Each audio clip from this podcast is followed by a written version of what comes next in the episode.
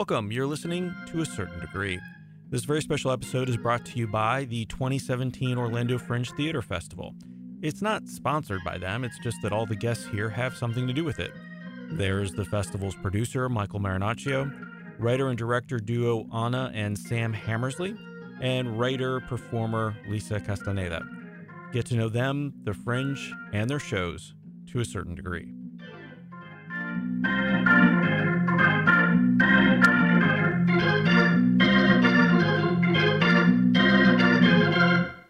Good morning. My name is Nick. Uh, as I mentioned, this is to a certain degree. And I've got a very special guest, as I do every week. This is a different special guest than I usually do because I have a different guest every week. It's really hard to explain sometimes what it is that I do.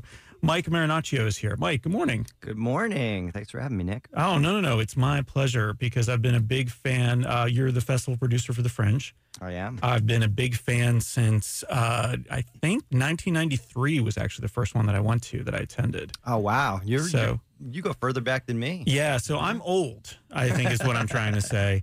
Uh, but I was living, and I'll go through the whole story. I was living in Daytona. Uh, I was going to Embry Riddle, and there was a pilot there who aspired to be an actor, and he had heard about it. And we came out and we saw a couple of shows, and I was I was absolutely hooked. But uh, before we get into the fringe and a lot of the details about it, because I think there's a lot to go through, biggest ever um, coming up on May 16th, so it's right around the corner. Uh, and I, you know, I, I think it bears explaining what it is Mhm, and sure. how it works because I think there's even though that I'm a big fan, I've been a fan for over 20 years. There's still people who may not know, maybe a little intimidated by it. So we'll go through all that. But first, let's get to know you a little bit better. Great. So we're going to play a game, word association game, a little bit different though. All right. So instead of saying whatever comes to mind, you're going to say one of two things. And this week's game is smoke or mirrors. Okay. So instead of smoke and mirrors, Mhm. smoke or mirrors. So if you're for something, you say smoke. And if you're against something or you're not really into it, you say mirrors. Because smoke, where there's smoke, there's fire, Sure. which often indicates that something cool that's going on. Mhm. There's marshmallows uh, occasionally, and it keeps you away from danger. uh, mirrors, nope, thank you. I uh, don't want to see myself. I'll be honest with you. uh, I think they trick you into buying things at dressing rooms. You know, Sure. uh, and uh, you know, I have I, I know my flaws. I don't need to see them. Uh, so amen. smoke or mirrors. Okay. right. So still, I think uh, you can still buy these on sale. Cadbury eggs. How do you feel about those? Smoke. Oh, you're into them. You know, I, I got to say they're they're a little too sweet. You can't really. I mean, for for me now to eat a whole one is is really tough. But uh, yeah, man, it brings me back to my childhood. Oh, very nice. Okay. Well, there you go. Do you do you think about what's inside of them, or do you just kind You- of ignore that part? Definitely try not to think Okay. about what's inside. right. Very good. Uh, voicemail. How do you feel about voicemail? Smoke or mirrors? mirrors. Yeah. Uh, you know, today, uh, you know, I, I prefer text messages. Uh, it's much easier to respond to. Um, uh, voicemails get lost by me. Yeah, email or text is really the the best way to reach me. I like that. I, I, I, you may have left me a voicemail, but I lost it. Sorry, I didn't get back to you. I like that. That's very good. I do the same thing with email and text and pretty much any other line of communication with somebody I don't want to talk to. Uh, colonizing Mars. Smoke. Yeah, you want to go? Oh heck yeah! All right, Oh, good. that'd be awesome. Yeah. I mean, I don't know if I'd want to go. right. They'd have to have a really pretty good colony with some like you know four star hotel set up before I'd go. Okay, so you uh, want them colonized Yeah. and pretty You know, much. I mean, at, at the go. very least, Total Recall, um, Dome, you know, Right, with, with Kuato little and all city. that. Yeah, Yeah, yeah, yeah. totally. I totally go meet Kuato. Yeah, I get that. Uh, I'm with you on that one. Uh, was this something you were big on when you were a kid, or maybe for your kids' summer camp? mirrors. Don't care for it. Yeah, you know, I mean, um, well, there are there are different kinds of summer camps. The like day camps are great for my kids because. Oh, sure. Because I go can to the work. rep, go to Shakespeare Theater. Yeah, yeah, yeah. You know, they can learn something and, and stay active during the summer. But uh, the sleepaway camps, I never liked that. That was never my thing. Gotcha. Oh, I'm a, like- I, you know, I'm not a, I'm not a camper. I'm not a. Um, so being out there and roughing it in the first place. Nope, that's not a vacation to me. Okay. No. Well, I don't think it was supposed to be a vacation, but I get that. Uh, so you're not much on social media, maybe a little bit of Facebook. Obviously, you do a lot of social media for work. Mhm. Uh, but how do you feel about Instagram? I I don't get it, but I do get it for the business side. So I'll say smoke. Okay. Yeah. I mean, it, it works really well uh, for promoting the fringe The and, shows and, and- people Yeah. sharing and, and, and lots of uh, cool pictures and things. But uh, personally, I don't. I, I have the fringe Instagram on my phone. I don't have my own. Oh, nice. Yeah. All right. Uh, so this is something that's changing over at the theme parks. Uh, appointment only theme park ride. So Jimmy Fallon, the new ride over at Universal, is going to be doing this. All of Volcano Bay is going to be appointment only for the rides. How do you feel about that?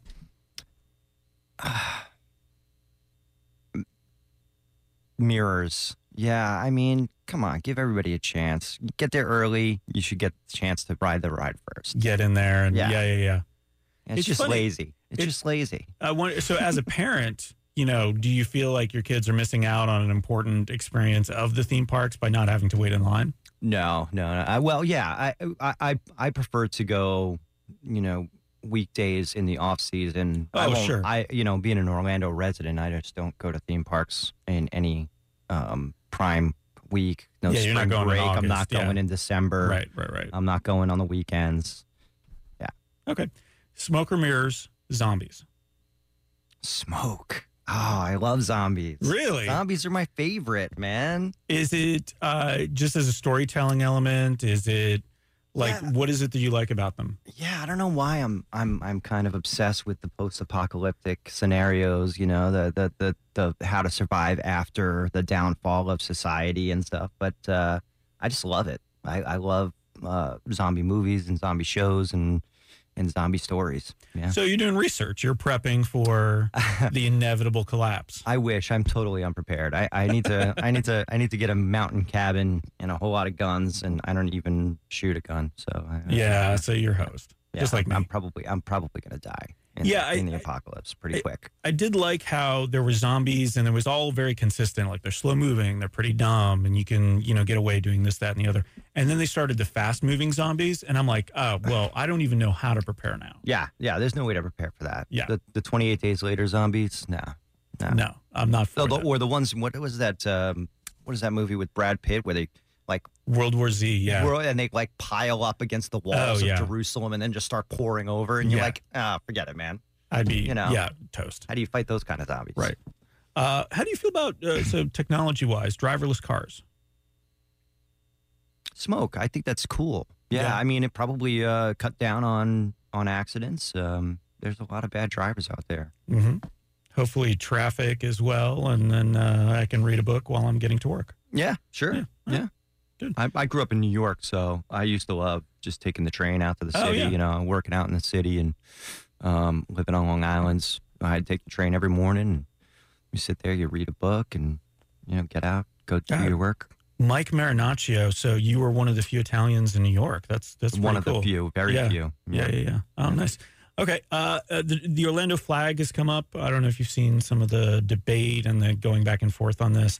I'm very much pro replacing it. Hmm Uh, but how do you feel about, let's say, the old Orlando flag, the new proposed Orlando flag, or this process?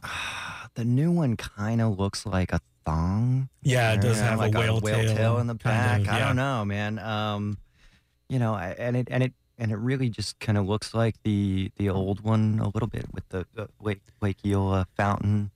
Um, I think I think you know the Lake Eola fountain's a cool symbol, but you know we got more going on in Orlando than just the fountains. So. I think I'm with you on that because I think that I, I know it's nice to try to find something that encompasses everything that Orlando is in one symbol, but I don't know that that's it. I'd rather almost so have either. something like really vague and symbolic that we can use elements of and different tourism things and Mm-hmm. be a little more, yeah, it's new and yeah, we're going to rip it up on Twitter, but you know, it's better than what the current flag is. So good. I'm glad we're on the same page. on the same page. man. Yeah. So uh, you get to stay for a little bit longer. That's great.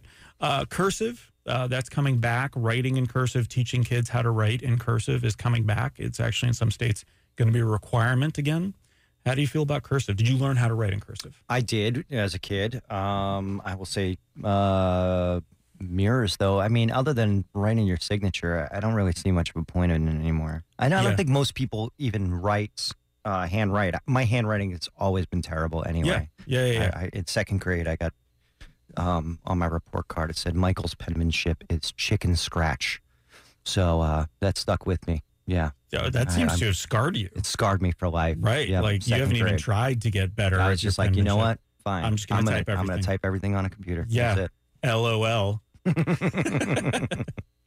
Uh, how do you feel about sandwiches, and what's your favorite kind of sandwich? Mm.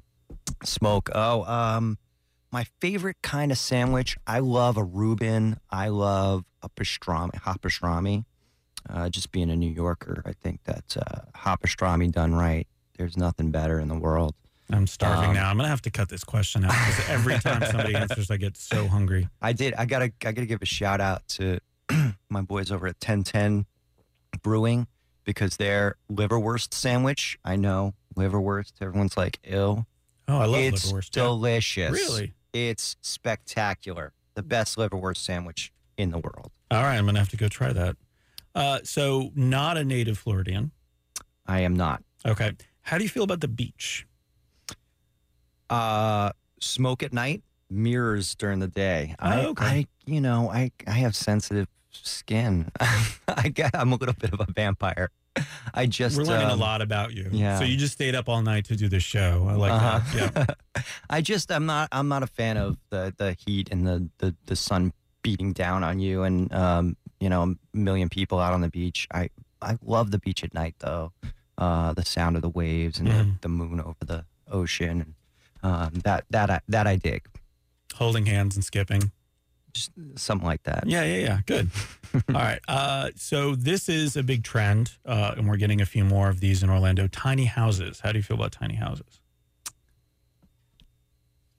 Ah, Smoke. All right. I do. I I'd love to have one, but I don't think I, as my only residence. Like I'd love to That's have like a. like a, a like a tiny house in my backyard. You know, it's my Okay. guest house. It's my you know It's your go-to whatever. to Yeah, get away. Right, right, right. Maybe get some But- writing done. Yeah, and then you know transport it somewhere. You know, if you put it on a trailer and and go wherever, then that's great. But uh, but as a primary residence, no, I need more room. Well, and you have two kids, so that Yeah, would be that yeah, would make it difficult. But yeah, I could see that. And you have a bunch of stuff, I would imagine. I mean, I don't Um, want to put words in your mouth, but you have a ton of stuff. I, I don't know. I'm Mike. I'm not I'm not really a one to collect a lot of things. I I, I, I purge a lot. Uh, I like to travel light. I like to to live, uh, you know, with a, a smaller footprint. I think we might need to get you a tiny house. Uh, not that small a footprint. All right. Uh, last question, and then we're going to get into some past guest questions or one past guest question. How do you feel about cobbler? Are you a dessert guy? Smoke. Yeah? Oh, peach cobbler. Oh man, go to Georgia, get some peach cobbler, apple cobbler. Yeah, Nice. I totally dig those. Okay. Yeah, if I'm gonna go with the dessert, that's that's that's that's the direction I tend to go. Apple so pie. pie, Yep. cobbler, Mhm. more of the sweet, Mhm. uh, crumbly, Yep. you know, all that Yep. stuff. Again, now I'm Mhm. starving. really got to stop asking food related questions. So, Mike, if you would pick uh, pink or green, these are questions from past guests. All right, I'm gonna pick the pink. Okay. All right. And you're going to read that out loud and answer it.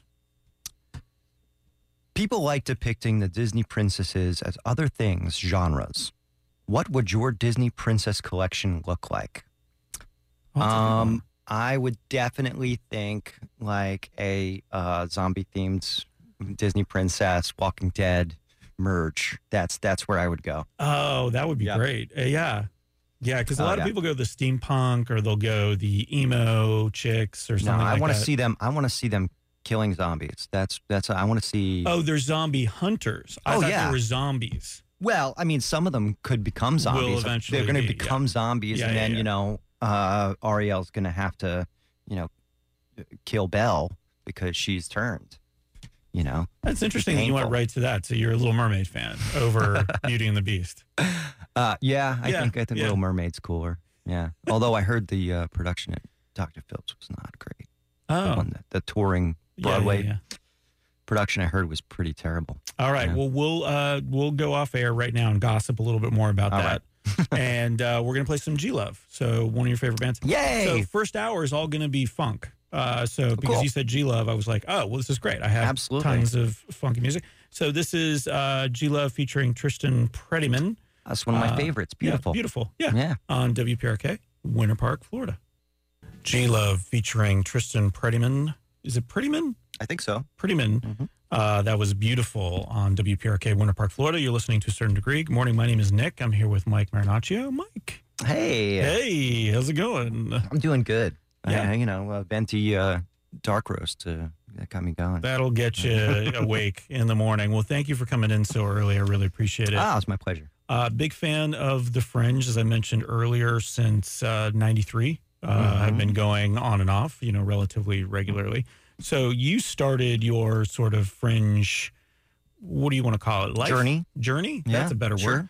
Uh, back in 97. I did. Um, I was going to UCF at the time, uh, as in the theater program there, and uh, a few friends and I, we uh, decided we wanted to do our own thing. And Mhm. my friend Todd wrote this script. It was maybe a forty-five minutes sort of extended sitcom episode uh, featuring a bunch of twenty somethings, um, and uh, you know, sort of like Friends, except a little more raunchy and uh, the R-rated Friends, and uh, it was called The Zombie Doorman. Uh, and we uh, was that Todd Kimbrough? Todd Kimbrough, yeah. Oh, nice. Todd Yeah. Kimbrough and I started this adventure together uh, back in '97. We did the show.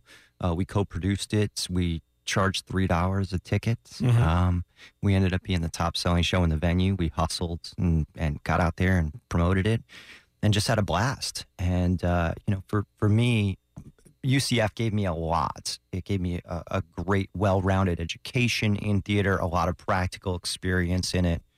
Um, but when you're a student and you're kind of uh, subservient to that that that board, that casting board, you have to you know look up and see what you got cast in. They pick the shows, they decide what roles you play, all of that, and we just wanted to do our own thing and be able to produce our own thing, and and so um, that was the doorway, and and uh, since then. There was not. There's not a, uh, been an Orlando Fringe that I have not been a part of. Um, for 15 years, I was producing, directing, acting, writing, um, you know, doing everything that I, I could, 17 shows in 15 years. Uh, and then uh, in 2011, uh, when uh, my predecessor, Beth Marshall, stepped down, uh, there was an opening. I applied and uh, ended up getting the job as producer of The Fringe. And I've been Very doing that ever since. Very nice. You didn't even have to threaten anybody. You're just like, look, I've been doing this for years. Yeah, you know, it was uh, it was an interesting process. A lot of people applied. A very very popular um, job. I, I know why. It's it's one of the best jobs on earth. Love what I do. Um, but uh, yeah, it was uh, uh, you know going through the process. I think half of me, uh, of course, I wanted the job, but but half of me was just interested in getting in front of a selection committee and getting in front of the board of directors and kind of letting them know as an artist what we really wanted out of this position. We wanted someone who knew and loved the Fringe Festival Mhm. and who understood what an artist goes through and the process of that. Um, because really, I look at my role um, in the festival as uh, really being serving the artists. Uh, I serve the patrons as well, but we have a whole organization, you know, our box office and all, all the other um, avenues that are are strictly serving the patrons. Um, my role is to really look out for the interests of the artists in the festival as well as the festival as a whole. Great. So you've also I don't want anybody to think that you've only worked with the Fringe Festival. That's been your only experience. I mean, you've done stuff with SAK, with theater downtown was still around, the Rep, Shakespeare Fest. So you have a pretty well-rounded uh, uh, sort of background when it comes to performing and doing producing and doing all these other things. Sure, I, I never had the the dream of going to LA and becoming a big movie star. I just wanted to do theater. I wanted to do what I loved. I went to New York for a while and, you know, found that it was this this real struggle when you're you're auditioning for all these things and then you get cast and the projects that I was getting cast in, I'm like, this is not really something that I was excited about. It was just, you know, or doing commercial auditions, and you know, it's it's kind of those book a look we call them. You know, if you're the right look, then they cast you. If you're not, then they don't. It doesn't really matter whether you can act or not. And for me, I always wanted to just do good theater. I wanted to do things that um, affected people, that that that moved people, and so I worked really hard to to to create a career um, in the theater, which is not an easy thing to do. So going back and that experience that you had in that first Fringe in '97, would you when I think you had described it in another interview that you'd found your voice? Oh yeah. Uh, so without that, would you do you feel like you'd be where you are, and how would you encourage, say, a student now to go out and do something like that? Oh yeah, you know, I, I don't think I would be where I am today without the Fringe, obviously, since I worked there. But um, but even in my career as a, a producer and being able to produce work, I um, it, what the Fringe gave me is it gave me a business mind for it, understanding that entertainment and theater is a business and that you have to have an entrepreneurial spirit and some organizational skills and be able to uh, really you know put put a lot of different things into it, marketing and and you know every other aspect of it. Um, but it also the fringe also allowed me to do whatever work I felt like doing. So it was it's an easy avenue to produce. It's very accessible. It's very inexpensive for artists to participate. Uh, you get 100% of the ticket sales back, and so um, you could take chances with work, and that helped me to grow as an artist. Um, in a lot of ways, being able to just do the work that I felt like doing. It's almost a creative incubator in a way. Absolutely. Yeah. Absolutely. So so what you'll find at the fringe a lot of times is you'll find some stuff that is not ready for prime time, that's not really polished, that is just sort of it's it but it's a, interesting ideas and got some some gems of of of of, of really uh, great theater, but maybe not ready. And then you'll also find some stuff that will be the most innovative, exciting, um, inspiring work that you'll ever see because it is 100% the artist's creative vision. So, looking at it from a patron's perspective, if somebody doesn't know what exactly the fringe is and how to participate, because from the description, some people might think that, oh, this is only for those who are super passionate about the theater and want to explore a bunch of stuff. But really, it's first of all, it's a bargain.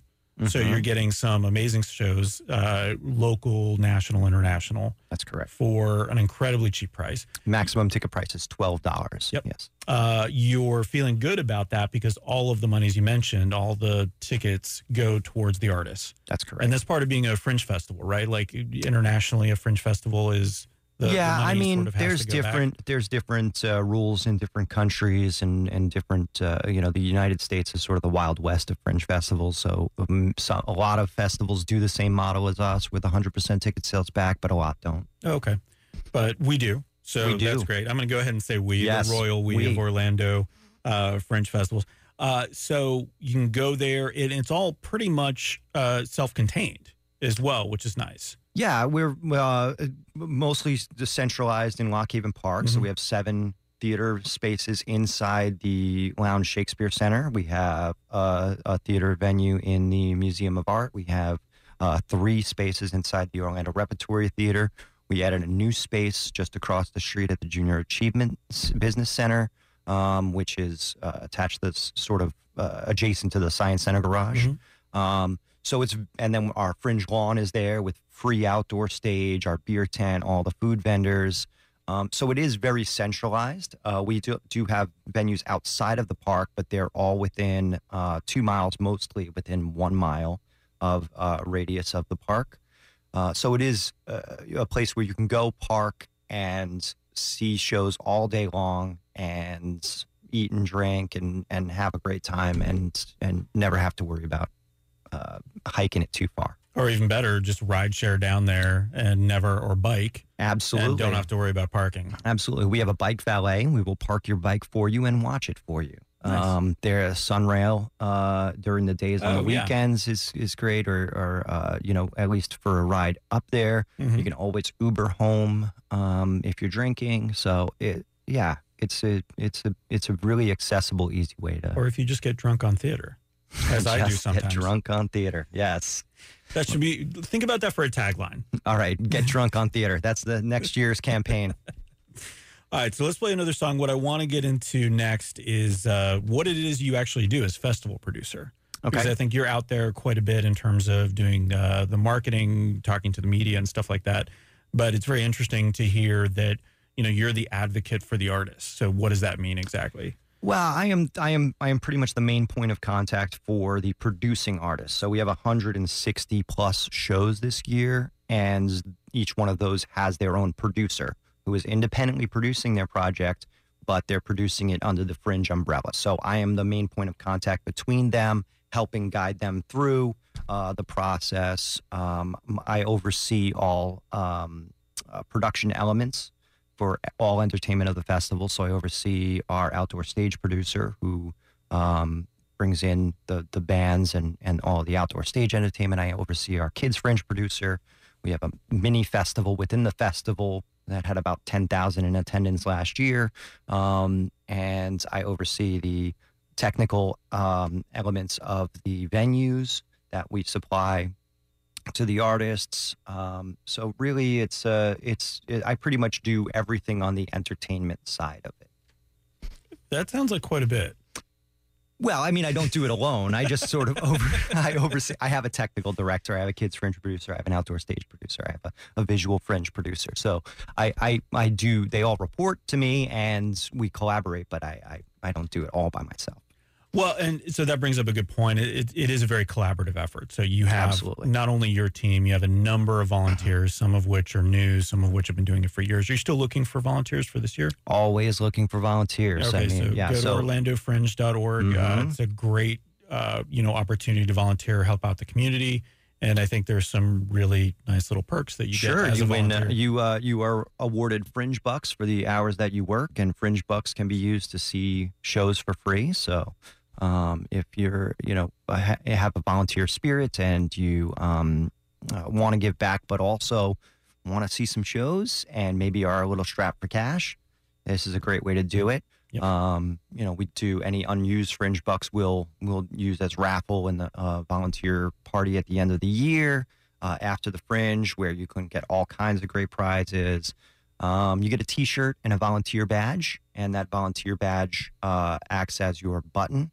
Uh, so oh, for any show. yeah. So I mean, what's it, one of one of the important things about the Fringe is 100 percent of the ticket sales go back to the artist, but you have to buy a ten dollar button. So the ten dollar button, it's a one time purchase. It will last you the whole two weeks of the festival, and that's the only money that goes to the to the Fringe, Fringe to help itself. support the festival Yep. and keep us going. So, and that's true. That collaborative sort of uh, nature is true of the artists as well. So you get a lot of people that are out there hustling, trying to get people to their show, but they may also tell you. I remember talking to some people who uh, had just finished performing. Hey, what did you like? What did you see? And getting some really good suggestions from them on other shows. So they're not just talking about their own shows. Oh, absolutely. they're excited about the shows. They're willing to go and see the other things and help out. So it's not like this backstabbing sort of. No, there's. I mean, there's always a little bit of of that competitive spirit uh, between the artists, but for the most part, I mean, overwhelmingly, the artists are really supportive of each other.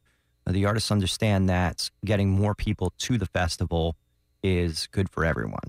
And um, the best way to do that is to promote each other and to be supportive of each other and help. I mean, there's all kinds of, we have a, a, a Facebook group just for uh, fringe artists, and there's constantly people sharing their props and set pieces. You know, I need a, a high back wooden chair. Okay. Does anybody have one? Yeah. Boom. Yeah. And it's there. And so um, it's a it's a great supportive uh, collective of artists. Everybody feels like they're in it together. And for a lot of people, it's sort of a big reunion. You know, um, uh, we have a lot of touring artists that come from all over the world uh, and across the country. And this is the first stop on the Fringe tour, Mhm. Fringe summer tour for a lot of people. So they'll show up and then they haven't seen each other in, you know, eight, nine months. And so it's a, a big reunion and everybody's uh, really uh, excited to see their new, see each other's new shows. That's very cool.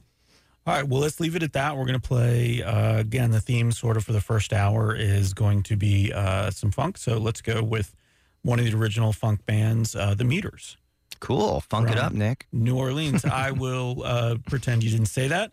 This is Look-Ka Py Py on WPRK, Winter Park, Florida. You're listening to a certain degree. You're listening to a certain degree, and I'm back. I'm Nick, and I'm back. That doesn't make any sense. Uh, with Mike Marinaccio. Mike, good morning. I'm glad you're not Nickelback. Yes. they're terrible. They are. And, you know, as a Canadian, I refuse to admit they're from Canada. Where in Canada are you from, Nick? Uh, Montreal. Oh, I love Montreal. Can't Montreal. you tell from the accent? No, No, because I was born there. the we- beard. The beard is is helpful though. Yes, that's a, that's a little bit of a definitely a, a Canadian beard. Yeah, it's Uh, definitely. I was born in Montreal, and then we moved down when I was a month old. So I actually Oh, wow. So was really- raised in Daytona Beach, Florida. Gotcha. Yeah, Gotcha. can't you tell from the accent? No. No, yeah. So I have no accent. So I refuse to have one. So my parents are also Greek, so everyone was speaking like French and Greek when I was a kid. Right. So yeah, just neutralized any accent that I might have, which is very nice. Hey, uh, so Mike, you're here from the Fringe Festival. I am. and we're gonna have some very special guests here in the next We hour, uh, which is gonna be great. So a couple of the performers, writers. Uh, it's really nice to see uh, people who are doing so much uh, within the community, and then for the Fringe Festival itself. But I wanted to ask. Uh, so you've been involved with the Fringe Festival on one level or another uh, since '97. What are some of the big changes that you've seen over the years? I think one of the biggest for me, which I appreciate, is being able to order tickets online, which is Uh-huh. fantastic uh, because obviously some of the shows are going to be a little more popular than others. They're going to sell out a little more quickly, so I can go ahead and get the ones and plan ahead Mm-hmm. rather than uh, seat in my pants sort of stuff. Yeah, we're catching up on technology. We're still, you know, still still trugging along, but we've got a um we've got mobile apps now and uh, a great new online ticketing company, um, uh, ShoWare, uh, and so uh, th- those are great changes. But I think the biggest change over 26 years, we are the oldest fringe festival in the United States, going on our 26th year. Um, has been the growth of the festival. We went from, you know, just under 30 shows in our first year uh, to now over 160. Uh, and that's just the ticketed shows. And then all of the other sub festivals within the festival uh, that happen. Uh, you know, we've got we've got all day music festivals on the lawn just within the festival. So Swamp Sister Lala, which is Beth McKee's um, female acoustic uh, festival. There's Jam Bando that happens all day, the second Saturday of the festival. We've got Kids Fringe. We've got Visual Fringe, which is a visual art festival. Um, we've got our Teen Fringe showcase, which is now uh, a one acts from uh, some of the top uh, awarded uh, one high school one acts from districts three and five. So it's sort of grown into from from uh, one small festival to a really large festival with a bunch of mini festivals within it. Um, you know, last year we had about uh, fifty-two thousand in ticketed attendance, um, and that doesn't count all of the free uh, attendance at our outdoor Sure, stage and kids fringe. everything else. Yeah, yeah, yeah. Wow, Mhm. that's amazing. So yeah, I mean, I think the the the growth and not just within the festival, but of the community awareness and engagement has been the biggest thing for me. So let me ask you this: going back to college, you get your BFA in acting Mm-hmm. uh, from UCF. Mm-hmm. Great experience there, and really got your voice at the Fringe festivals we talked about earlier. Sure. But you're not necessarily you're acting still, of course, but you're doing a lot of other things. You're Yeah. doing a lot of more on the management side. Yeah, I, I I still act occasionally. Uh, I do it for fun now. It's not you know my career focus, but it is uh, still fun for me, and it, it's something that will be with me for as long as I live. I'm I'm always going to act. Um, but I direct a lot. Yeah. Uh, I produce. Um, you know, I'm, I'm I produce other things outside of the festival. Uh, I produce other festivals. Um, I do the Artlando for Orlando Weekly. Um, I assisted and produced uh, with uh, United Arts of Central Florida the um, Arts for All Day just recently. Mhm. Uh, and then I have my own projects. Uh, right now, I have a project that uh, I'm taking to uh, Canada and Indianapolis and San Diego this year. So, touring around as a touring fringe artist. Um, And that's Josephine. uh, Josephine, yes. It's uh, the story of Josephine Baker, one woman show. Um, and it is uh, cabaret, theater, dance, burlesque. It kind of combines all of these elements. And it's a beautiful story. I think one of the most amazing stories of the 20th century. This woman's life is so undertold. And so um, yeah, it's a really exciting project. I, I co-created, uh, produce, directed, and do the soundboard operator, as well as designed a lot of the sound as well. So, um, so yeah, it's a it's a piece that's near and dear to my heart. Well, what I think is really interesting about that is your your your background, your college, and this is something that I always kind of talk about is a lot of people don't end up in the field that they study, right? It's Mhm. only I think according Sure. to numbers about 27%. Particularly if they study theater. Right, exactly. so, but you're really applying what you learned uh, and, and through some external experience as well, not just what you learned at UCF, but what you Mhm. learned at the Fringe Festival and stuff like that. But I- guess my point is you can you you, were able to make that transition fairly easily. It sounds like. Well, I would say uh, not fairly easily. I mean, I I spent uh, over a decade after college. Um, I'm mostly working as a server, bartender, um, and you know, in service in service industry jobs to make my money, uh, while I was still doing theater for peanuts or free. Um, Hustling. and so you know, just just trying to be active, doing what I loved. Uh, but to actually make a living in theater is uh, one of the hardest fields I think uh, imaginable. And and what I always suggest to young people coming up that really are passionate about theater and want to be uh, involved and make a career out of it is learn every job in the theater. So that way, if it's a sound design job or a lighting design or it's a you know a, a, a board operator or follow spot or stage crew or fly rail, you know, whatever it is, house management, learn it all so that there's all you're always working in theater. Because if you just try to be an actor, it's um, it's very hard. So, is there anything you would have done differently looking at your path now? I mean, you're obviously in a position where you love what you do. It gives you enough time to do the other things that you like to do. So, you're producing other things. You're working on the show that you're very passionate about. So, would you have done anything differently? I mean, I try not to try not to uh, have regrets. and Yeah. look back. I mean, you know, I'm Greek, the so that's all I choices, have. The choices, choices that I made have gotten me here. Have I made bad choices? Tons, but you know, um, uh, it. I, I- I don't. I don't have any regrets. No. All right. I mean, I'm a pretty lucky guy. I've I've been pretty blessed Yeah. throughout my career. Well, very good. So, what are some of the things you're uh, you're looking forward to this year, uh, specifically at the Fringe Festival? Uh, well, I'm I'm I'm excited to see how um, some of our new venues do. Um, we've got a new venue at the Junior Achievement Center, Mhm. um, and I'm excited to see how uh, that goes. And then also we've got a new what we call a bring your own venue, an independently run venue uh, offsite, which is Breakthrough Theater of Winter Park, uh, just up the road from Oh, here, yeah. Rollins College yeah, yeah. um, and that's exciting to to see how that goes. I'm excited about uh, a lot of our site specific offerings, which are the non traditional venued shows. So, uh, you know, in the past we've had shows in a bathroom or a bathtub, uh, overnight camping trip. Uh, a utility closet turned into a puppet theater. But this year, uh, we've got a cargo van, we've got a walking tour of the urban trail, um, so, uh, something underneath a, a, a shady tree behind the, the Shakespeare Center. So it's it's kind of um, I love that non traditional venue and people thinking outside the box and uh, making it happen. And a lot of these folks are people who applied for the lottery and didn't get in through the lottery, and they just rethought their project and said, you know what, I'm going to do something a little different, and I'm going to uh, uh, create create a space where there is none.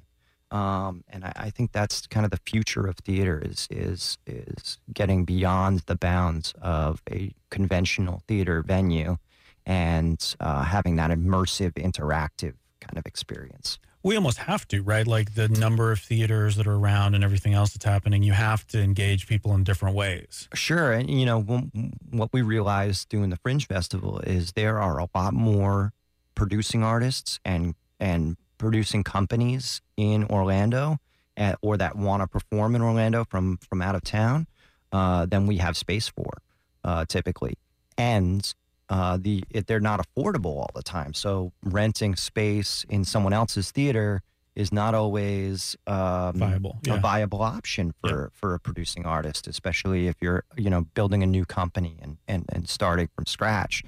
Uh, so the the Fringe is a great avenue for those folks to be able to produce their work, do it affordably, maybe even make some money at it, and um, and and can act as a launching pad for other stuff. So that's an interesting point that I don't I don't know if everybody realizes, but the Fringe is not uh, juried in any way. The the uh, the shows are not chosen by any group. It's a lottery. That's correct. Basically, Mhm. uh, so that people get in. And now, could you explain a little bit more about the sort of the the the, the people that get in through the lottery, but then there are these extra sort of components that people can get in through. Yeah, in terms so- of performers. So the lottery this year, we drew about 100 acts from about over 250 different uh, lottery applicants. Uh, so less than a 50-50 chance of getting in. Uh, and what's beautiful about it is it's this, uh, you know, completely um, egalitarian system. It's this, it's this uh, way that uh, whether you're a polished professional producer who has done this year after year, or uh, somebody brand new, you know, a, a semi-retired electrician who decides he wants to produce uh, a one-man storytelling show, Mhm. um, you have the same chance of getting into the to the festival, and so it creates this level playing field. There's um, in a lot of juried festivals or curated festivals, you'll find there it causes dissension in the community because there are certain groups that are always, Always included and yeah. certain groups that are never represented. And I- I think what's beautiful about the Fringe is it's a fair playing field. Everybody gets an opportunity. Uh, outside of the lottery, if you miss out on the lottery, a lot of people take matters into their own hands, create that site specific show, creating something that's um, at- in, a non traditional venue. And, and I'm very supportive of those folks trying to get them set up, making sure that they have everything they need to be able to do the show. Uh, and then there's also our bring your own venues, our independently produced venues. So we have four of them um, Savoy, Orlando, which is just around the corner on Orange Avenue, uh, the venue on Virginia Drive, uh, which is our kind of our oldest, longest running bring your own venue. There's a full fringe box office there.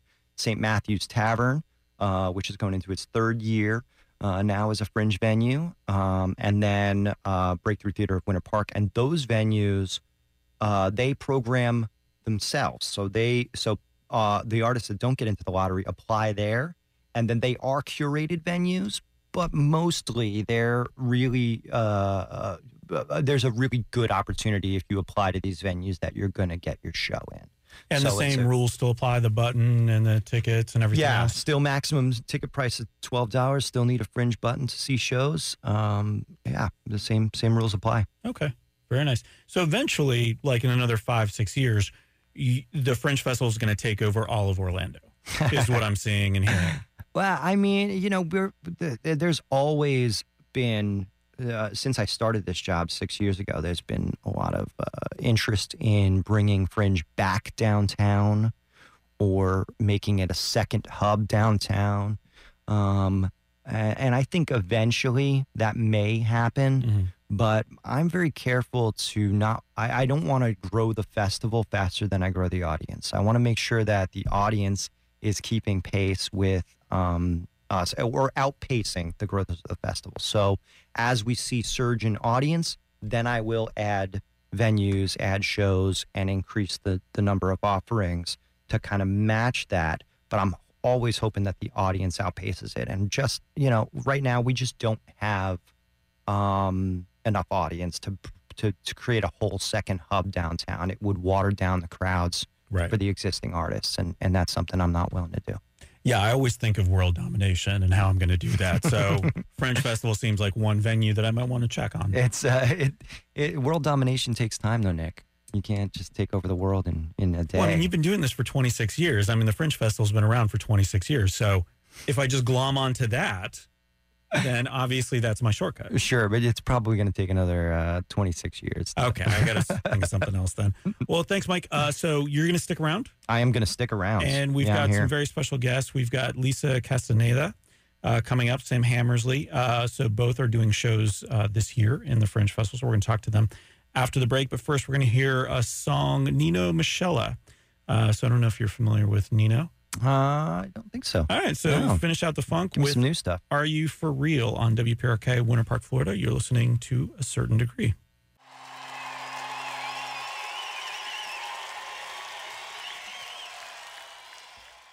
Ben Harper on WPRK, Winter Park, Florida. That was The Drugs Don't Work from the Live in Mars album. Good morning. My name is Nick. You're listening to a certain degree. That was a bit of a sadder song than we usually play Monday mornings but that's good. I think that goes with the uh, the theme. I think for the next segment is going to be about the Fringe Festival, about Lisa Castaneda and her show, uh, La Reina Yolanda. Did I say that right? La Reina Yolanda. La Reina Yolanda. Thank you very much did for that. well. Uh, Lisa, thank you for coming out this morning. Thank you for having me. So you're doing a one woman show at the Fringe, Correct. and that's the name of it. I'm not going to try to say it again, but if you want all to, that's fine. Uh, what I found really interesting about this is that it's a one woman show, but it's very biographical about your mother. Yes. And so that must have been very difficult to, to write because it's the subject matter is not easy. Correct. Um, yes, my mother has Alzheimer's, and mm, I wrote it. I started writing it in 2014 after my father passed away, and she was going to live in a nursing home. But prior to that, she came to live with me for. A, she came to stay with me for about a week um, while we were figuring out what was going to happen. And um, I just started retelling her kind of stories that she's told me in the past uh, as a way of connecting with her and educating my children uh, about her life and just started to flow out. And I started writing it just as kind of a cathartic piece to try to get things out on paper. Um, and then I was like, this is this is a show. This is something I need to do. It not only tells about Alzheimer's and what people should know and expect um, about the disease, but also about my mother's life, which was pretty incredible. I mean, it was uh, heartbreaking at times and amazing at times. And I just I thought this is something I just have to do, and I think it's an important work to be seen and to do. It's hard. It's incredibly hard. It was an incredibly hard uh, writing process. There were times my husband, who's also directing, um, said, uh, "This is supposed to be fun," and I was like, ah, "I don't know. I don't know about that. So even rehearsing it is like, you know, it's it's it's emotional. So I go up and down with, you know, this is great, telling her story, to this is so sad, so incredibly sad. But but it's not an all. It's not all a downer. The show is not all just sad. No, no, and I apologize if I if No, it no, came no, across that didn't. way, but because it's it is a celebration of her life. Yes, absolutely. So what you're doing is sort of uh, taking her life and and celebrating it in a way and making it a little more permanent for yourself too. Because I would imagine that you know, like any uh, any family stories, sometimes they're lost in time, or sometimes it becomes a little bit of a telephone game where oh, the details start to go wrong and you forget some of the some of the things. So by putting it down, and you you save it for your kids and and their kids and so on. Yeah, I mean, I think it's it's the classic uh, storytelling, uh, passing things down through the ages, uh, kind of the way theater started. You know, um, I- I think it's important for my kids to know where my mom came from and what she's all about. You know, my kids are. Um, my mother's Puerto Rican, my father's Anglo. My children are one quarter Puerto Rican, so they uh, have a tendency to say, "Well, I'm not Spanish at all. I'm not. And I'm like, oh, yes, you are. And I remind them that there is this part of them that they need to know and that they need to understand. So, So from a cultural standpoint, that's important. yeah, it's really important. Yeah. They need to know where they're from. I mean, they have another half too that they need to know about as well, but um, I'm pushing my half. yeah, yeah, yeah. That that half is not as important. yeah, no, Yeah, I get that. Uh, so w- when you were starting to write this, how did you begin? I mean, so there's all these stories that you have. You understand. You, you've lived with your mom uh, for a number of years when you were a kid, uh, and then she, you know, had her own life beforehand, and she had her own life kind of afterwards as well. So where did you start in the writing process? I started with her, um, it, kind of the beginning of her disease, um, and then kind of segued into where she was right before my father passed in 2014. Uh, she was, you know, just kind of like a baby all over again, and uh, she was, uh, she would do this interesting thing where she would talk to them. She didn't know any of us. She didn't know us, but she would talk to the mirror and that was a woman that was recognizable to her but not as herself as like a, a trusted advisor Um, but she would have full conversations and explain things to her and tell her about things. And so I add that into the show, and I think that's an interesting part of what happens to people who have Alzheimer's. It, diff- it manifests in many, many different ways. But for her, that was that was her way. Um, it was I started there, and then I started to recount things that she told me about her life. Now, obviously, I don't know exact details about every single moment that happened when she was a child, but I took the pieces that she gave me and told me in story, and I put them together and created a, a story out of it. Um, there's a lot of 99.9% truth in the story. So um, some of it's some of it's really lovely and some of it's kind of ugly. Um, unfortunately, it's life. It is a story about life. Um, every bit of it, the good, the bad, and the ugly. So, is this your first one woman show? It is my first woman one woman show. Um, I've been acting for well, 37 years, so since I was 10. Oh, I just gave away my age. Um, that's okay. Anyway, uh, I've done other fringe shows, but this Yep. is the first one woman show. This is the first show that I've written other shows, but this is the one first one I've written, performed, and produced myself. So that's a that's a pretty big challenge. Was that something that you said, "Well, I have to do this"? Obviously, you wanted to do this because of uh, the the catharsis that you mentioned. Uh, but that's a pretty big challenge to put in front of yourself. What is uh, what do you think the biggest thing is going to be? Is it going to be that first night, getting through the first performance, or do you feel like you've got it down and you're ready to go? Oh, I never feel like I got it down and ready to go. No, I'm always nervous. Even after all these years, I'm still nervous. But um, a fringe preview, I was incredibly nervous to go out there. But as soon as I walked on the stage and you feel the energy and the love of the audience, and then you know that you're doing something really important, it just kind of flows out of you and you feel comfort. I feel in my comfort zone. That's where I feel the most comfort comfort when I when I'm right on stage speaking my first words. So yeah, there's a lot of nerves building up to that. Um, but I know I'm going to be okay when I get out there. So, having done a few fringe festivals in the past, what five, six, seven, ten? Um, I've done three of Okay. the Orlando Fringe Festival, three shows. Uh, one I co-wrote with my husband. Um, the other, do you want tell you which ones they were? Oh, I'm just curious. Yeah, okay, yeah, yeah. Okay, so the first one I did was like, uh, I think it was 2001, 2002 is when we were downtown, the uh, History Center area, and I did a show called Stop Kiss. And um, I was just an actress in that. And then I did a show uh, with Great Orlando Actors Theater, a c- company that my husband and I run, um, called The Five People You Meet in Porn. So there's that. And then we wrote a show called Pandemonium, which um, was uh, a musical based show. So most of the stuff I've done, the first one was a drama, the last two were comedies and a musical.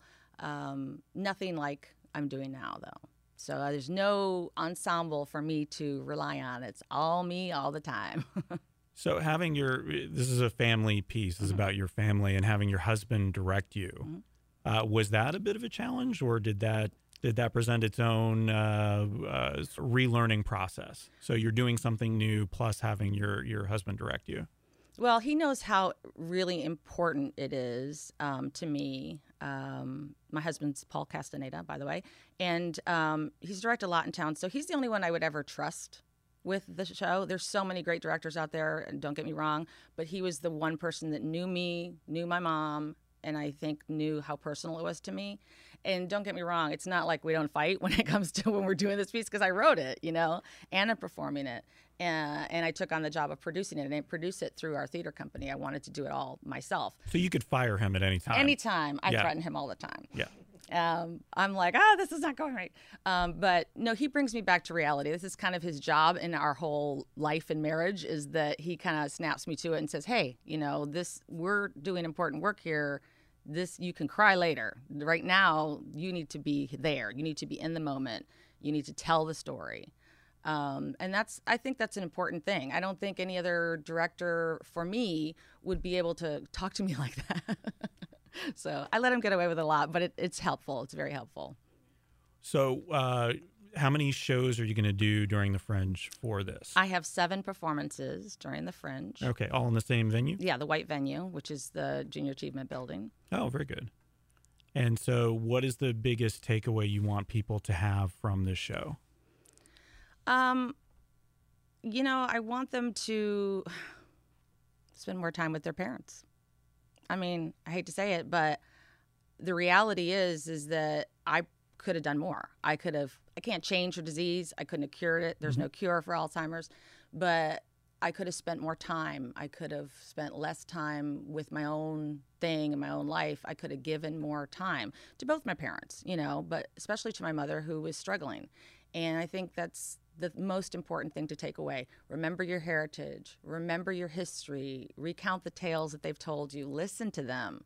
Listen to everything they have to say because what they have to say is really important. Our elderly, you know, have so much information to impart on us and we sometimes ignore it because ah you know you don't you know what you're talking about you know but that's that's not what we should do we need to listen more and, and just take it in and tell people So you're going to perform this or have you already performed this for your kids?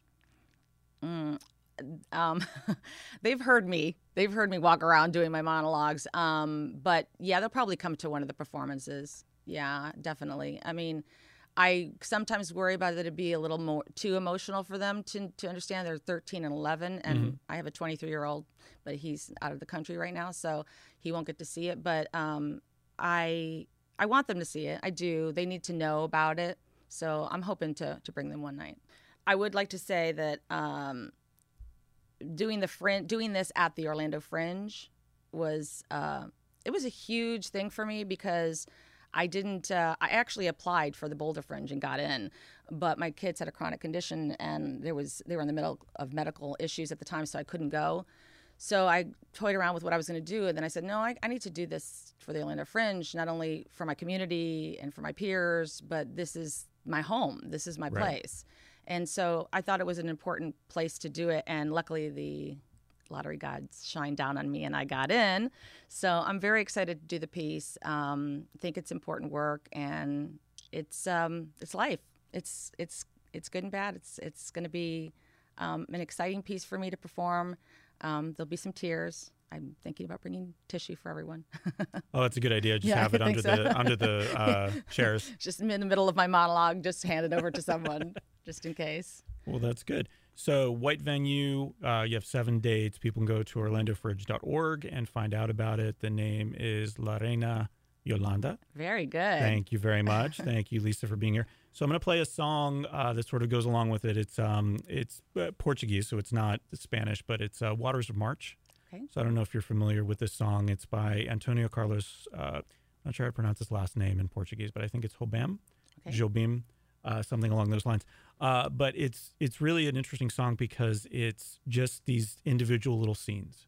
So it seemed to very much uh, seem to go in line with what you were talking about and what the Yeah. theme of this uh, this one woman show. That's show how my show runs, like Yeah. in pieces like that. yeah. Okay. Very good. Well, we're going to hear that, and we're going to come back uh, with Punslingers afterwards. So thank you so much for being here, Thank Lisa. you for having me. Duane Eddy on WPRK, Winter Park, Florida. You're listening to a certain degree. Before that, we heard from David Byrne and Marisa Monte with Waters of March. I'm sorry, the Duane Eddy song was, of course, My Blue Heaven. Uh, good morning. Again, my name is Nick. I'm here with some Fringe Festival performers, Sam and Anna. Good morning, Sam and Anna. Hi, yeah, Hello. Anna, yeah. Anna? Anna? Anna? Anna, yes. Anna? We're, we're testing you on your Spanish this morning. Yes, yes. There's so many not Greek names. If y'all could just be Greek and Canadian, I I'm would so sorry. solve so many problems for me. so, good morning. You are here from the show Punslingers, a Western wordplay musical. That is right. Yes. Okay, so I got that right. You Yes. nailed it. I'm I'm good so far. Okay. Well, more or Musical, less. I believe it's pronounced Mu- musical. Musicale. yeah, yeah, there it is. yeah, very nice. And so this is a show that you've been doing a version of over at SAK Comedy Lab Mhm. uh, for about how long now? Um, well, we actually started at um, Stardust Coffee here in Winter Park. Oh, okay. Um, it's probably been three and a half years Yeah. now. Mhm. Um, and we were doing it kind of every couple of months. We outgrew that space, and then we brought the show to SAK uh, about like a year and a half ago. Okay. Um, and and that's the that's the game show called Punslingers, a game show for word nerds.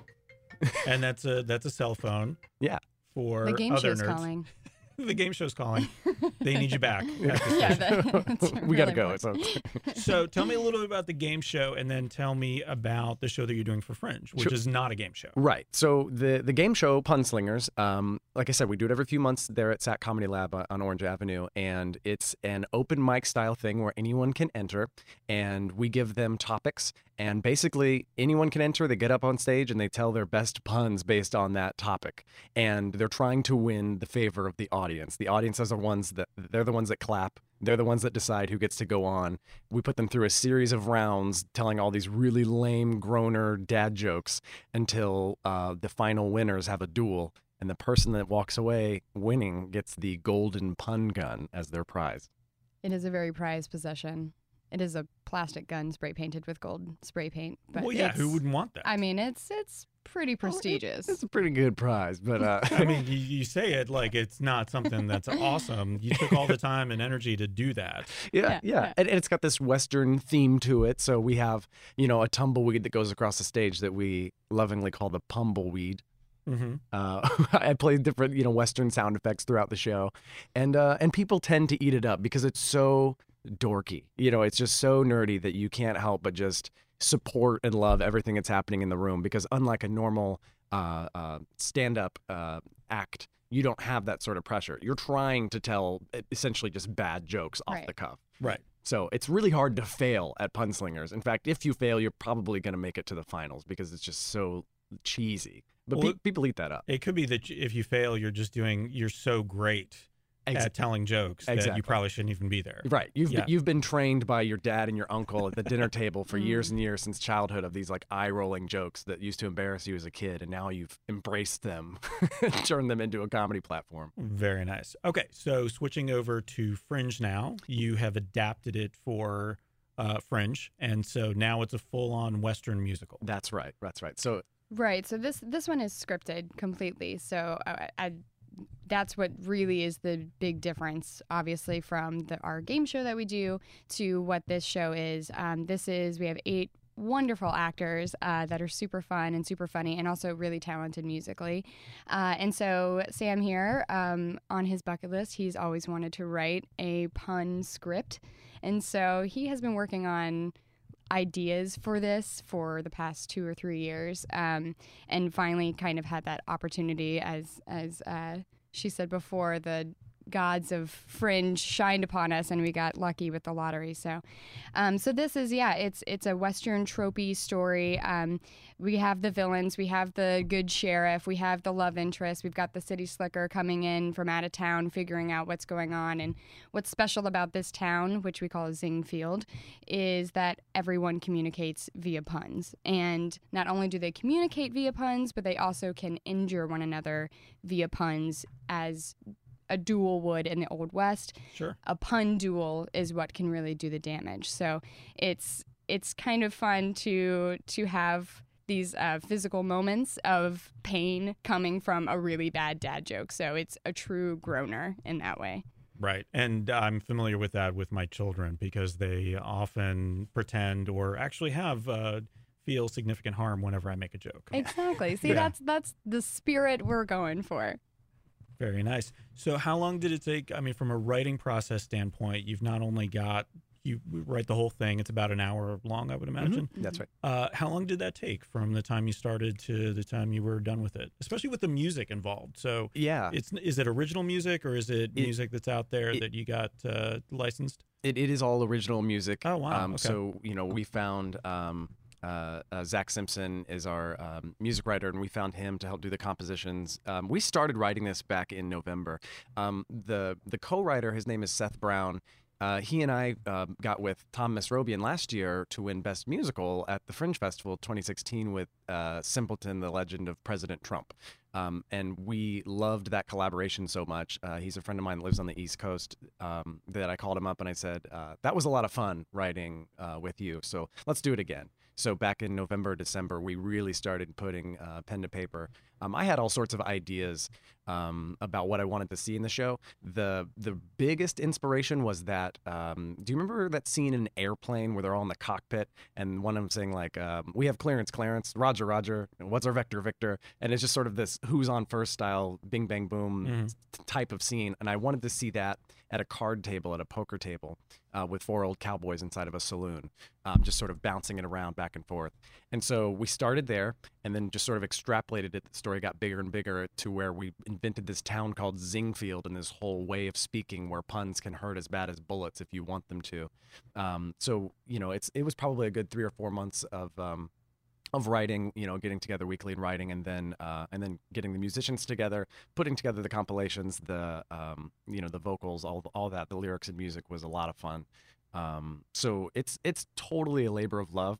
Um, but it's something that we specifically selected these people to work with because they're just so fun to work with. And the material we're doing is so goofy that you just have to resign yourself to the fact that we're making a show about puns. you know, it's like we're not going to change the world with this one, but it's so goofy and silly that we think we've got a, a- a winning show that people will really enjoy. And so we want you to have fun performing it. We want our actors to to laugh at what they're doing because you can't take yourself seriously if you're if you're saying a bunch of you know puns about horses or whatever the, the topic is about poker or whatever. It's interesting that you put it together. What what I would consider so quickly. Uh, you know, going from November to now, and having not only having to write it, but actually having to produce it and get everybody ready and rehearsals and all that. Sam is really good with puns. So he, he Is it really good or really bad? Well, that's that. Well, you know, as his wife, I I think the same things. Um, but uh, honestly, this is something he he also does. Um, he works with Free Daps, uh, the the freestyle um, hip hop rap group. Mhm. Um, and so they as we all do sometimes. Yeah. You know, like people do. and and uh, I, I mean, these guys are aliens on Earth because they are so freakishly talented. But a, a lot of hip hop and rap and a lot of freestyle are puns and wordplay and twisting, you know, words into other meanings in order to kind of have a joke. And it's really cool when it has a hip hop beat, but it's also really lame when it's just a pun. But it's it's all the same skills. And so Sam and and um, you know our our kind of small tight knit group of friends, like this is just something that this is how their brains work. So uh, you know, as long as they have a structure of a story and a topic, it flows pretty naturally. So There's there's no off switch. There I can't tell you how many times Anna has looked me in the eye as her, as her, as my wife and she's like, "You're not listening to what I'm saying right now. You're thinking of a pun." yeah, you?" he's like setting something up in his brain. yeah, like Yeah. like one of my eyes just starts to go to the corner of the room and she's like, "Say it." Like, Just go ahead. Just- Right. That'd you you have the floor. You have the floor. Well, so I wanted to pitch a couple of puns for you, but Oh. do you want to? Uh, I see you've got a script there. Do you want to go ahead and do a I'm- scene or something from your show? yeah, I mean, we have a we have a bit um, from the show that, Yeah. that might be you know kind of give the flavor of the show. That would be great. Uh, yeah. So FYI, we we are actually not in the show. Um, Sam and I are both improvisers and performers, but we actually um, are just producing and directing it. Uh, we have other people that are extremely funny, super talented, and that are also uh, singers. Where Sam and I are eh on that front. So uh, we have more talented people to do this. So I'll be playing Joe, Sheriff Joe, in this scene. Um, so I'll try and do a man voice for everybody. Yeah, so Joe is the sheriff of Zingfield, and I'll be playing the villainous Blackjack. Think of your typical, you know, Western mustachioed villain. Uh, and the two of them are on horseback in this scene, and they're and they're encountering each other in a duel. Now, keep Oh, in good. mind, every time you hear a pun, there could be a gunshot that happens right after. So they're, it's just they they feel that pain of the pun, like that's an actual attack on someone. Hey, Joe, nice horse. I have equestrian for you. What's that? Why you riding such an old horse? I don't mean to nag. Ha, nag. Not everyone gets your jokes, BJ. You gotta be a little more on the nose with it. I asked your horse if you were a good rider. oh yeah. Yep. He said, nay. That's funny because surveys show you're a terrible rider. I know because I took a gallop pole. Ow, ouch, my pony. What's the matter, Joe? I'm just foaling with you. You're just a cold-hearted bastard. Hey, no need to be rude. I thought we had a more stable relationship. Nah, not since this town has been saddled with your presence. Oh, I didn't bring presents. I'm just jockeying for a better job. Yours. All right, Blackjack, it's time you stop terrorizing this town once and for all. To terror's human, to forgive equine. And scene. Very nice. Very nice. Well, now I don't want to talk about my puns. I'm You sorry. guys are obviously much better at it than me. Uh, but actually, so I do, generally, I would do a, um, a segment called Bad Business Ideas. So I wanted to bring this one back. The idea was uh, so I do a little bit of a Shark Tank and I pitch two Bad Business Ideas. So this was one that came up of uh, late last year.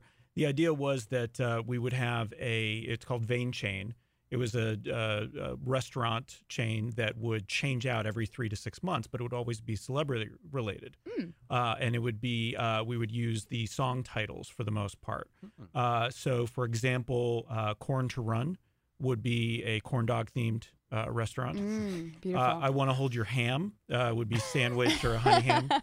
Uh, excuse me while I kiss this pie would be a dessert shop. Mm, Uh, like a pear is the produce shop. Mhm. Uh, YMC Beaujolais is the holiday wine bar. Mm. Uh, if you liked it, if you so this is fr- this sorry, is a actually holiday lyric. wine bar? Yeah, yeah, yeah. Okay. Because we're going to change it every three months. Of course. so right, yeah, now- yeah, yeah. right, right, right. It is a bad business idea after all. uh, if you liked it, then you should have uh, buffalo wings on it. Mm. Yep. Uh, so that was a little bit long. Uh, Pop in the Name of Love is a soda fountain, Of uh, which I don't know that they still have. And then Dancing Bean, of course, would be the coffee shop. Mm. Dancing bean. Yeah. yeah, Gotcha, which I think is actually the lyric. Yeah. I don't know. Oh, I'm not familiar okay. with that song. Sure, sure. But yeah. Uh, the dancing bean could have the espresso self. yes. Espresso self. Yes. Wow. Exactly. I knew something good would come out of that. there it is. Yeah. If uh, I have to pay a cough fee for coughing on the radio now, a cough fee. No, I get it. Okay. Yeah. Yeah. you look at me the way Anna looks at me when Yeah, she's yeah, sorry. this Yep. blank stare. Yep. like, oh, right, that, no. that, that probably hurt a latte to hear that one. Am I right? And we're going to play a song right now. Uh, so we'll play I'm an Old Cowhand from the Rio Grande on WPRK Winter Park, Florida. You're listening to a certain degree. And we have to wrap it up, unfortunately. Uh, but I'm going to come back on with all of our special guests. Lisa, Sam, Anna, and Mike are all here from the Fringe Festival in one capacity or another. Some of you are doing shows. Some of you are herding cats. Mike is what I correct. think about when I think about what your role is. Uh, but I wanted to do before we talk about uh, just the last chance for you to promote your show and talk about where to go in terms of websites and stuff. I did want to do a pop culture current event quiz uh, and really judge you guys on your answers. So because I'm very No judgy, I think pressure. is- yeah, yeah, yeah, is what you're getting uh, so far. So are you ready? Yes. Sure. Excellent. I'm so confident. uh, so, starting off with this was a pretty interesting intellectual property issue. There was a hacker who got in and stole a bunch of uh, production uh, materials from different networks. So, they uh, this hacker uh, wanted to ransom with Netflix over uh, Orange is the New Black. Did you hear about this? Mhm. So season five, they said if you don't pay me, uh, I will actually release it on the internet. So it's supposed to come out on June 9th. So Netflix chose not to pay, and so they released the entire uh, season on Saturday. So what was the name of the hacker? Was it A, the Dark Overlord, B, Leak of the Devil? That's for you, Thank Sam. you. Uh, or C, Champion of the Old Media? Well, I just want to say leak of the devil sounds sounds like a UTI. Yeah, yeah, yeah, yeah. yeah. I had that once. Got a salve for it. Uh, I actually I actually do know this one because I'm a I'm a nerd that reads up on this stuff. I think it's A, the Dark Overlord. That is correct. All yes. right, Yeah, Sam. yeah, very All I was about to right. see Yeah. because So- uh, you know The That's champion of the old media. Yeah. Yeah. so, I know that was kind of the- sweet in a way. Yeah, the Dark Overlord also claims to have stolen unreleased content from ABC, Fox, National Geographic, and IFC. So I'm not sure what they stole from IFC, but I'm sure they're not going to pay a ransom either. Mhm. He's got so much entertainment. Yeah, yeah, that's true. He just binge watches. yeah, all that's day. all he does. That's, I didn't really want to ransom it. I just wanted to get ahead of everybody else. Right, right. Uh, after a year of not having a permanent on-air part- partner, Live with Kelly Ripa will announce uh, the new co-host today. So, uh, what fictional character do you wish they were choosing for the show? Is it Rogue One's K2SO, Park and Recreation's Tom Haverford, or Nick Wilde from Zootopia? So, who do you wish was going to be on it? So, this is really more of a personal. Sure. I mean, uh, like off air, I I was already making Parks and Rec jokes, so I would have to say Tom Haverford because Yeah. I would also want to see his face every time a celebrity came in that he had to interview. Oh yeah, just that surprise. Yeah, just that like yeah, dumb, yeah, yeah, the dumb Yeah. surprise Yep. face. Yeah. I'm gonna go with K2SO. Uh, you know, honestly, um, Murderous droid. as much as I love like the classic C3PO and R2D2, BB-8 is cute and all, but he's the best droid character I think that Star Wars has ever had. No, Here, here. he's. Yeah, because he's like C3PO except um, way cooler and funnier and not whiny And likes and to murder could, people. and could actually Yeah. yeah Yeah. kick Yeah. butt. I'm, I second the Tom Haverford. I'm- Okay, Tom Haverford for you. I'm gonna have to go with Mike. I I'm a big- K2SO? Big- yeah, I'm a big Star Wars geek. So Yeah, all right, very good. Sorry, Zootopia. Mm. Uh, family in Newton Falls, Ohio had a surprise dinner guest this weekend. Who was it? Was it A, Rogue One's K2SO, B, Park and Recreation's Tom Haverford, or C, Mark Zuckerberg? Hmm. They're all great dinner guests. Yeah, they are. But there's only one. I'm gonna guess guess Zuckerberg. Yeah, that's yeah. So he uh, announced Mike. in January that he was going to uh, do a nationwide tour. He was going to visit people in every state, all 50 states. Apparently, is you guys have 50. My understanding. guys. I'm from Canada. Oh, okay. yeah, so I'm not sure I understand it completely. So I don't know if you sent him an invite for the Fringe Festival. He hasn't come to Florida yet. Oh. So All it might be something maybe for an individual show Yeah. or for the Fringe Festival Sure. overall. So something to consider. I would love to hear his reviews of everything. Yeah, that would be good. I think, especially of our Fringe Festival, which is so eclectic. Right. I would, I would love to hear that. Uh, so we have a lot of writers here this morning. So the WGA I didn't see this morning. The Writers Guild of America is potentially striking tonight at midnight. So I didn't see exactly what happened yesterday during negotiations. So I don't know if they came up with something. Uh, there are a lot of issues, but what would you say is one of the most important ones? So out of the three that I have, these are all serious. Uh, basic wage increases. The WGA wants three percent uh, wage increases yearly to match what directors get. They Mm. currently, uh, the industry wants to give them two percent. Uh, script parity. I thought this was interesting. Writing for cable or streaming is less uh, than writing for the networks, even though it's the same amount of work. Uh, obviously, the industry wants to keep it less because they don't make the same amount of money off of it. Or family leave. Uh, the WGA wants a formal policy. The industry wants to keep it from production to production. As writers yourselves, what do you think is uh, the most important? I would think wage increase. I mean, especially to be equal to your directors. You would they wouldn't be directing anything if they didn't have a writer. Right? Yeah, amen. Agree with that.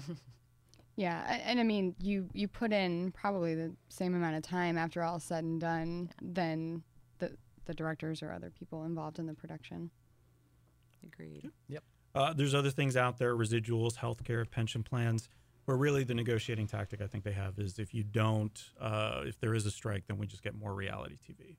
Ugh. So I don't think Ooh, we need anybody. That's Yeah. scripted though. That's Here. just as scripted as anything else. Sure, but Yeah. they there are get definitely it. writers on those guys. All right. So last one, just real quick, because I get want to get enough uh, time for you guys to promote your shows.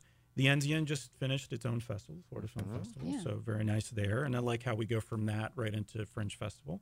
So that's nice. So I uh, feel like I'm bettering myself constantly. I don't go to you know the Florida Film Festival because I'm not that smart, but I, I like that it's there. Uh, so as you may know, the Enzian is expanding, or they want to expand. So they just went through a review last week, sort of this in progress review. Uh, it was pretty interesting. What was not one of the topics that came up uh, last week was it the landscaping of the proposed expansion, the fact that you know residents feel there's not enough comic book movies shown there, or parking. what was not one of the issues that came books. up? One of those is not like the Well, I would say hopefully it was that there's not enough comic book movies because there's plenty of those in the regular theaters. Like you Yeah. really, there's too many But yeah, comic sure. book movies. Um, so I would hope that they were just discussing the landscaping and the parking. Yeah, I was surprised that landscaping came up. I would think that Yeah, I'm sure they're going to do a good job with the landscape. Yeah, I mean, you work at Rollins, which has a beautiful landscape, mm-hmm. and you really do notice the difference. And you step on this That's campus, true, you're yeah. like, oh, this is a this is a utopia. I, Well, thank you very much.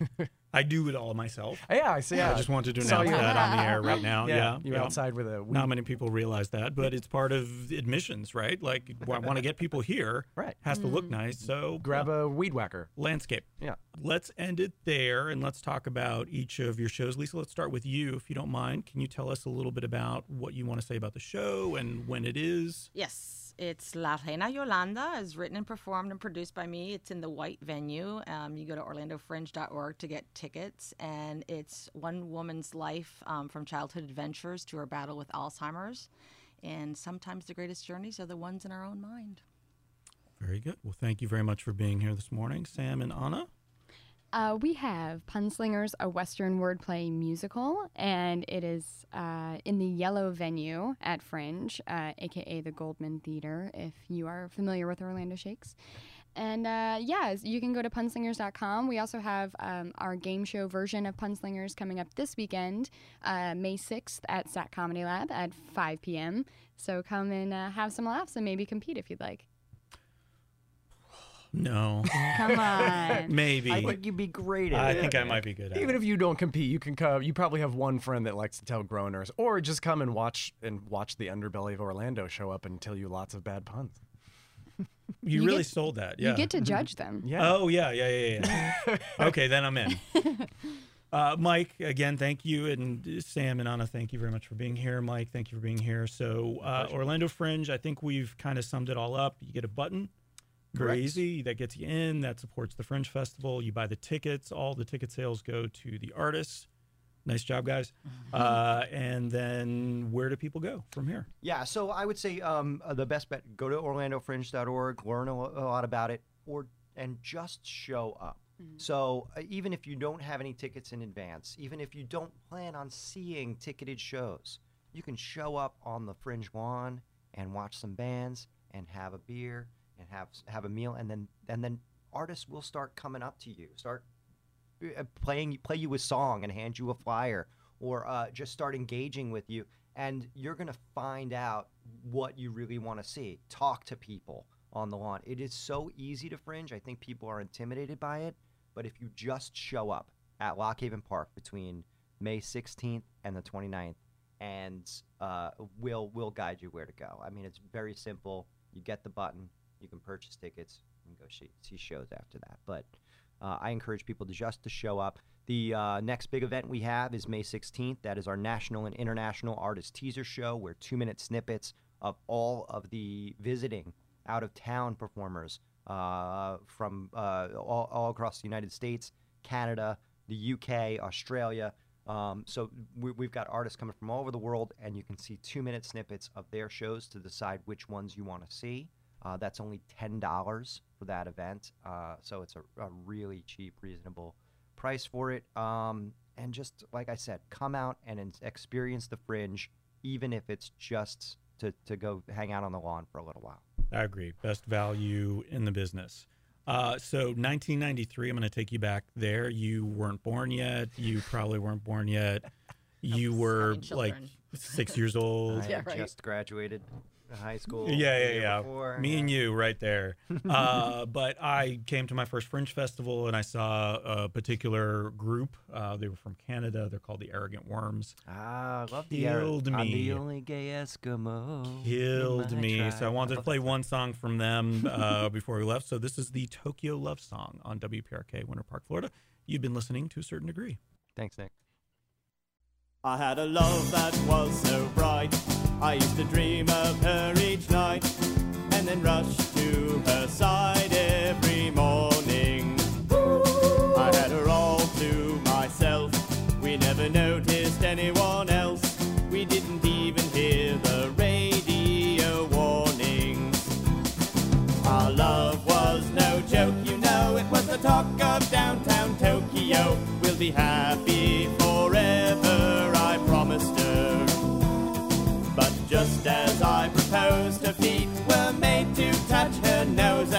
was crushed by a Japanese monster. Ah. ah, Godzilla! Our love was so true, but now she's three foot two, and she used to be five foot eleven.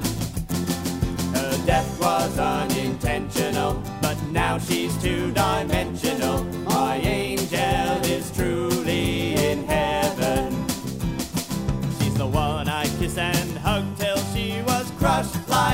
Bug. I guess it's hard to see a monster above you. She said she'd save her heart for me, but now it's there for all to see. And her last words to me were right. Ah! Our love was so true, but now she's three foot two, and she used to be five foot eleven. Death was unintentional, but now she's two dimensional. My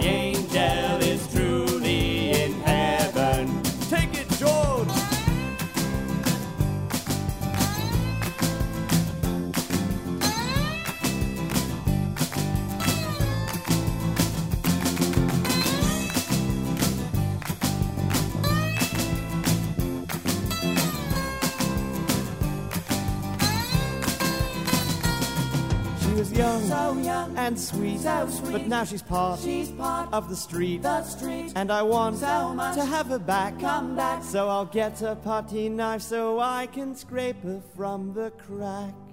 Oh. Yeah, you might need a wire brush. Our love was so true, but now she's three foot two, and she used to be five foot eleven. Death was unintentional, but now she's two dimensional. My angel is truly in heaven. My angel is truly in heaven. My angel is truly in heaven. And that's the show. Thanks for listening to a certain degree. If you'd like to learn more about the Fringe, visit orlandofringe.org. Check out the schedule, buy tickets, do everything you need to do. This episode was brought to you by a certified bad business idea called Bug Bites. Want to say congratulations to someone you hate? Happy birthday to someone younger than you. Don't send flowers, send an edible arrangement of bugs. The finest, tastiest, and most colorful array of creepy crawlies on sticks will be sent with a customized message. It's protein-tastic. Order at toacertaindegree.com. That's T O a certain degree.com.